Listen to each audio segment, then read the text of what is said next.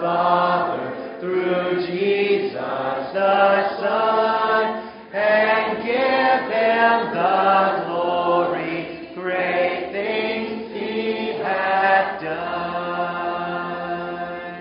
Be seated. Good morning. It's so good to see you this morning. If you're a guest here, we're so thankful for that. I really don't know who Rita Fuentes is, but I found a letter that was written to her by a grandson, and I want to share that with you this morning. It goes like this. It says, Dear Nana and Pop Pop. Then he goes on and writes, he says, I was reading a book when uh, written by one of my favorite poets, Rod McKuen, and all of a sudden the phone rang Immediately I scanned my desktop for some kind of bookmark and settled on a wallet sized photo of you two from 1983. After finishing my phone conversation, I opened the book and saw those two familiar faces saving my place, and then it occurred to me that the two of you have been saving a place for me for a long time now. So basically, in celebration of Grandparents' Day, I decided to let you know that I have a special place saved in my heart for both of you. You may be sitting with your grandchildren today. You may have been invited today, and we want you to know that your grandchildren have a special place saved in their heart for you, and we have a special place saved for you today. We are so thankful you've chosen to be here with us. If you are a grandparent, our goal is to worship the Heavenly Father today, but we also want to give honor to whom honor is due. And so we are so thankful that you have chosen to be with us here at Midway today. As you know, in just a little while we'll be having a meal together and then we'll be having a one o'clock service today. So we hope you'll stay for, for all of those things. But I want you to think with me this morning about how grandparents have saved a place for their grandchildren. It's not just uh, Rita Fuentes' grandson and uh, the fact that she and her husband, his grandfather, had saved a place for him, but grandparents have been saving a place for grandchildren for a long, long time. I want you to pay attention to a couple of verses with me this morning, and we'll explore them, hopefully fairly deeply, to see that we can understand and know what God wants us to learn from these things. The first one is found in the book of Proverbs, chapter 13, at verse 22. That was a part of our scripture reading this morning, Proverbs chapter 13, verse number 22. In verse number 22, the Bible says, A good man leaves an inheritance to his children's children,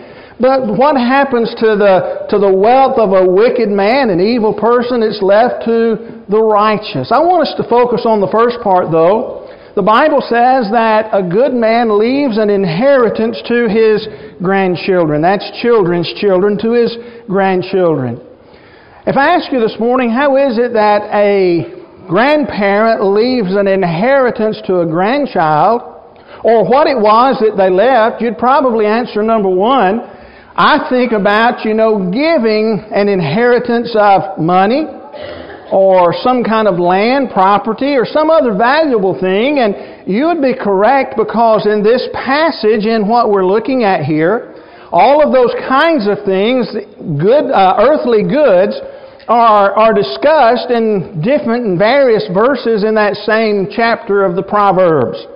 And so we can think about leaving earthly goods, but there's more that we can leave, and you say, Preacher, I'm already ahead of you.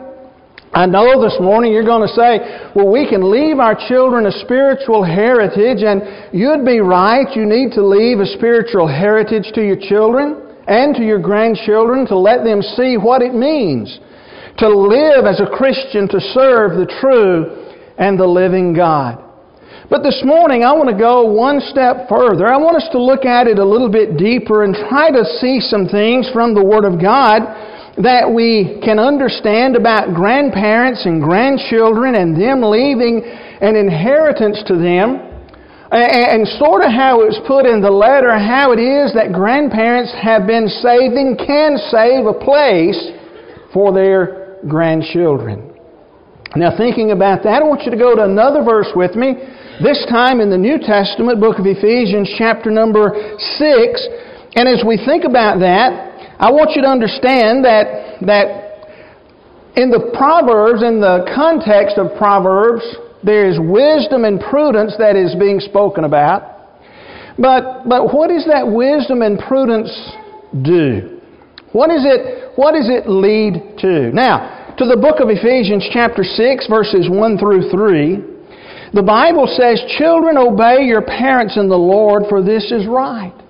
Honor your father and mother. This is the first commandment with the promise that it may go well with you and that you may live long in the land. In the context of Proverbs 13, there's wisdom and there's prudence that's being spoken about.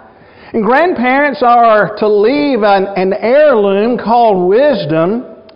But, but what does that have to do with leaving other things? In the book of Ephesians, chapter 6, we want to notice this morning that the Bible says that to honor father and mother is the first commandment with a promise. What does he mean by that? What is Paul talking about when he says that, that there is a promise that has been made? And the promise is mentioned in verse number 3 that it may go well with you and that you may live long in the land. If I think about that in context of what is said there and, and thinking about it just from looking at it from that verse, I, I think about, you know, the, the fact that if children will obey their parents and honor their parents, they can live a long time on the earth. Matter of fact, if you go to the book of uh, the, that passage in the New King James or the King James Version, the, the, the passage is translated that they will live long on the earth. But, but there's more to it than that. There's something else that is there. The first thought may be to live a long time on this earth, but that's not the original intent. You see, the commandment was given in the Ten Commandments, this idea of honoring your father and your mother. Exodus chapter 20 verse number 12, the Bible says, Honor your father and your mother, that your days may be long in the land that the Lord your God is giving you. You see, the promise was made to the children of Israel that they would be able to live long in the land of promise, the one that had been promised to Abraham and to his descendants. And if they honored their father and their mother, then they would be able to abide in that land for a long, long time. In the book of Deuteronomy, chapter 30, beginning at verse 15 and going through verse 20, if you have your Bible, you may want to turn there. We want to do a little reading together. It won't be on the screen this morning. But in Deuteronomy chapter 30, beginning at verse 15, the Bible says, See, I've set before you today life and good, death and evil. If you obey the commandments of the Lord your God that I command you today, by loving the Lord your God, by walking in His ways, by keeping His commandments and His statutes, His rules, then you shall live and multiply, and the Lord your God will bless you in the land that you are entering to take possession of it. But if your heart turns away and you will not hear, but are drawn away from uh, worship to worship other gods and serve them, I declare to you today that you shall surely perish. You shall not live long in the land that you're going over the Jordan to enter and possess. I call heaven and earth to witness against you today that I have set before you life and death, blessing and cursing. Therefore, choose life. Choose life. Now, watch this next part. That you and your offspring may live. Loving the Lord your God, obeying His voice, and holding fast to Him, for He is your life and length of days that you may dwell in the land that the Lord swore to your fathers, to Abraham, to Isaac, to Jacob, to give to them. God says, Here are the commandments that I have given you. They'd been read to them. The people knew what had been read to them. And, and now, as it had been presented before them, they had to make a choice. God is encouraging them to choose life. To choose life would be to obey the commandments that He had given them. To choose death would be to disobey the things that God had written for them to do. But He says you have to make the choice. If you choose life, then it's going to be good for you. If you choose life, you'll get to stay in the land. If you choose life, not only will it be good for you and you get to stay in the land, but it will also be good for your offspring. That'll be your children. That'll be your grandchildren. Those who come after you.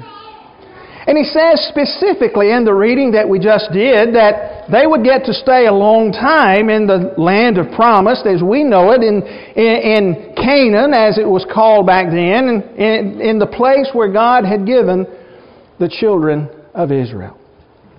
But it's all contingent upon them doing what's good and what's right.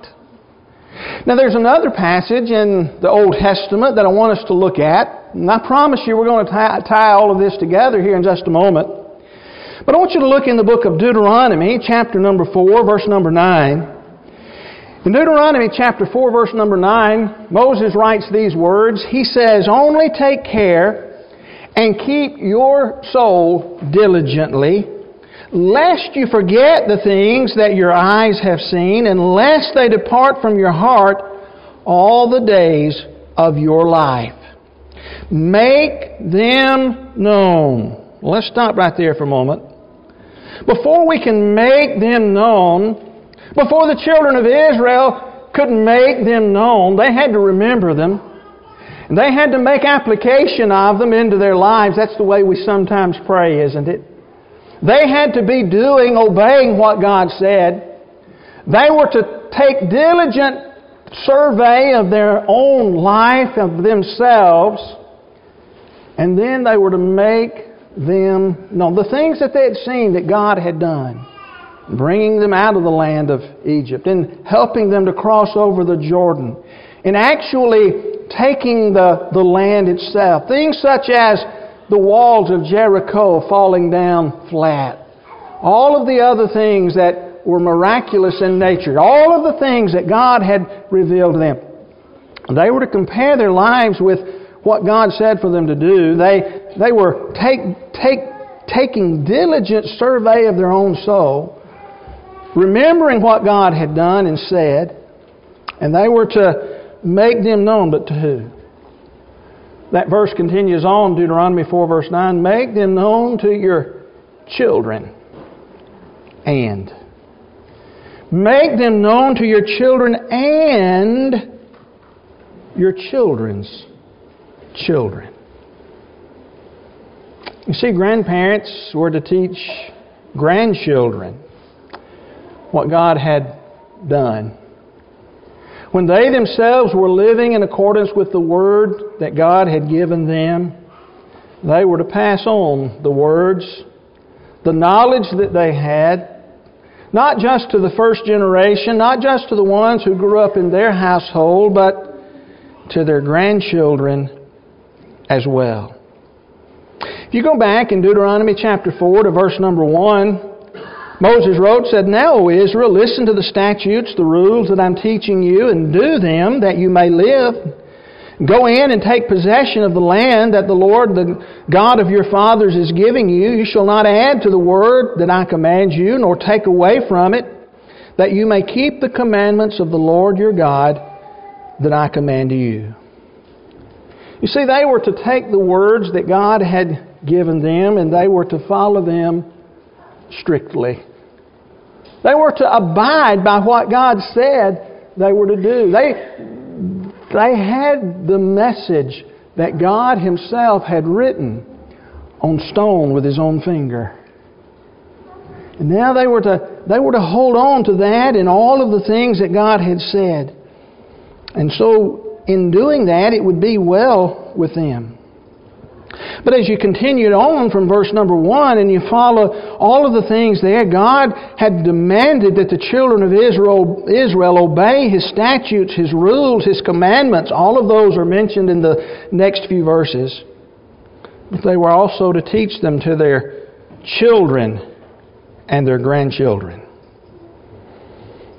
You see, the end result was that if parents obeyed God themselves and then taught their children to do the same, And furthermore, they continued in their latter years to teach even their grandchildren to do the same.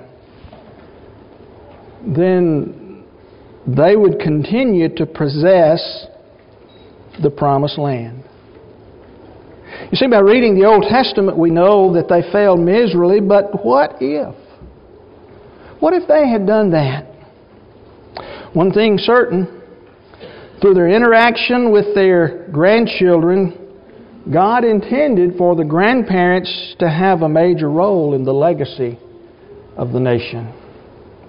If they had continued that, they would have continued to be able to live in the land rather than going into Assyrian captivity so many years later because of the fact that they had begun following after other gods. They would have continued to live in the land rather than going into Babylonian captivity for 70 years because they had turned their back on God. You see, the legacy of the nation lay in the hands of the people themselves who were to obey what God had commanded, who were to know, remember what God had done, and people who had passed it on in their families from father to son and to grandson. You see, God tied it all together. He, he said it's not just the parents who have a responsibility to teach their children about God and spiritual things, it's grandparents as well.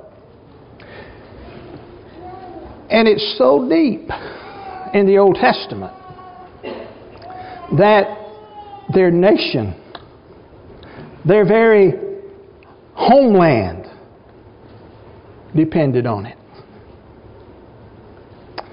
You know, grandparenting has changed through the years, hasn't it? In the past 50 or so years, it, it has turned in a different direction. I can remember growing up that I lived in close proximity to my grandparents. My grandfather on my mother's side, he had passed away before even his youngest daughter was born, just a, a few months before she was born, and so I never knew him. He died 10 years before I was ever born. But the rest of the, the family, my, my uh, dad's mother and dad, my great grandparents on that side, my grandmother on my mother's side, and my great grandmother on my mother's side, all of them I had the opportunity to know. And we lived within just a few minutes of them. All of my aunts and my uncles, you know, we were not far removed from each other. I grew up with my cousins. And we had, you know, we, we played together as children. We, we were just there. We were a, a close family. And I remember how terrible it was when one of my cousins decided that she was going to get married. She got married, and a while after that decided that they were going to move to Florida. You know, that was just a, a terrible thing. Marlene and I, we moved to Montgomery to go to school. And so that was a hard thing to do as well. We were the, some of the first ones to leave that close proximity of all of that family group.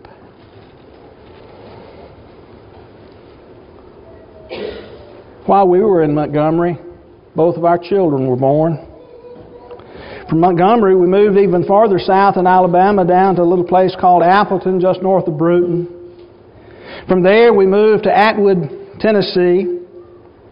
You know what? My children didn't have the same influence from their grandparents that I had from mine. Now, I say all that to say this. You know, there are a lot of grandparents who are just like that, who have grandchildren living a long distance away. As a matter of fact, that has become the norm in our nation to a great degree in the past 50 or so years. And it's hard for a grandparent living four or five hours away from your grandchildren, not getting to see them as often as you like, not getting to have that daily influence on them as much as you want. It, it's hard. But like Marlene and I, many couples, young couples, move away, and modern society has encouraged that. And a short telephone call has somehow replaced a grandparent's warm visit. You know, it's changed even in our in our time where you can at least uh, FaceTime or call on Facebook and see them face to face, but it's still not the same. You know what? Today, young children, they, they may talk excitedly about going to see Grandma and Grandpa during the holidays, and that's the only time they get to go. Grandparenting has changed through the past several years. As a result of that, you know, more and more parents, they leave their children in the care of strangers, daycare centers, and other places. And I'm not saying that they're altogether bad, but it's not like having that good godly influence of grandparents who are nearby. Broken homes have made it difficult for grandparents to fill the role of grandparents hasn't it? Uh, it's divided the attention of the children between even more. You see, a grandparent's influence is at its greatest during the children's most receptive years. What do you mean by that?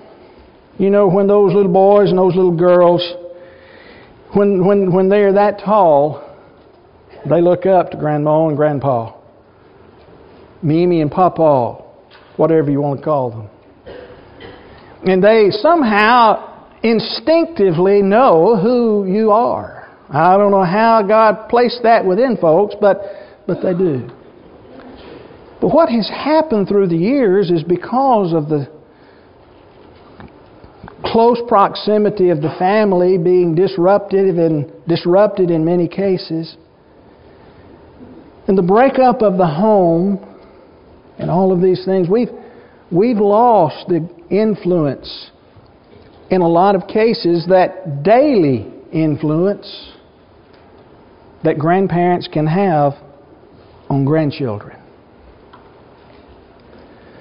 Now, may I just ask you a question? I'm not attributing everything to this one thing. But since the time that has begun happening to a great degree, has our nation improved? Or has it degraded? Is our nation better today in 2017 than it was 50 years ago? Morally? Spiritually?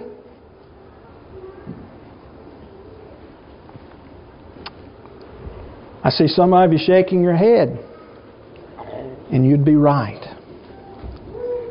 Are we in danger of losing our nation because we've lost sight of the importance of godly grandparents? Folks, there's no doubt in my mind that grandparents can have an impact on future generations. In the book of 2 Kings, chapter 17, at verse 41, the Bible says, So these nations feared the Lord and also served their carved images. Their children did likewise, and their children's children. As their fathers did, so they do to this day. What happens when grandparents aren't what they need to be? What happens when our ungodly nation, what if we brought grandparents and grandchildren back together today in the condition that our nation is in? Would it be for the better or for the worse? You see, it's possible that it can be for the worse. Was in the book of 2 Kings, chapter 17, at verse number 41, they followed the wrong direction. But it doesn't have to be. 2 Timothy chapter 1 at verse 5, Paul wrote and says, I'm reminded of your sincere faith, the faith that dwelt first in your grandmother Lois and your mother Eunice, now I'm certain dwells in you as well. They can go the wrong direction, but they don't have to. It wasn't that way with Timothy. You see, the good or the evil of generations to come is greatly determined by grandparents. One thing that I do want to mention before we close this lesson, I, I briefly hit on the fact that, that families have been disrupted and children haven't had the opportunity in a lot of cases to, to have interaction like they did in, in generations gone before. But according to a Pew Research Center report, a record 60.6 million Americans, or about 19% of the population of the United States, lived in multi generational family households in 2014. That's more than double the number of back in 1980, even. What, you, what is that suggesting? Well, since the industrial age began, families began separating, and it's been a long trend, not just 50 years, but the trend seems to be that families are coming closer together once again. What remains to be determined is what we were discussing just a moment ago. What direction will that take? You see, back in Deuteronomy chapter 4, verse 9, the Bible said if grandparents would keep their soul diligently, you see, that's that generation that learned God's Word. If they would keep their soul diligently, then they would be able to pass that on, not just to their children, but also to their grandchildren. If grandparents today if they kept their soul diligently, would it be possible for us to turn our own nation around before it's too late? Can't answer that question for you this morning, but I know one thing. Unless we do have godly grandparents influencing their children and grandchildren to do what's good and what's right, we are definitely in danger of losing. And it's not just a nation, it's also an eternal soul. First our own, then that of our family. There's not a single one here in our audience today who wants to do that. And so, as the writer Moses wrote in Deuteronomy chapter 4, are you searching your soul? this very morning? Are you in Christ? Have you been baptized to have the blood of Jesus wash your sins away?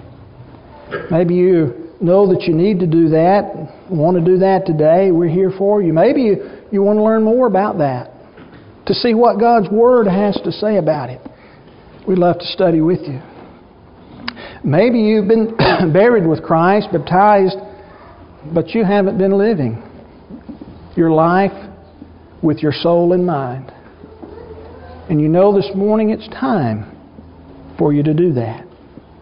And you need to come and ask for forgiveness from God, from His family, His church,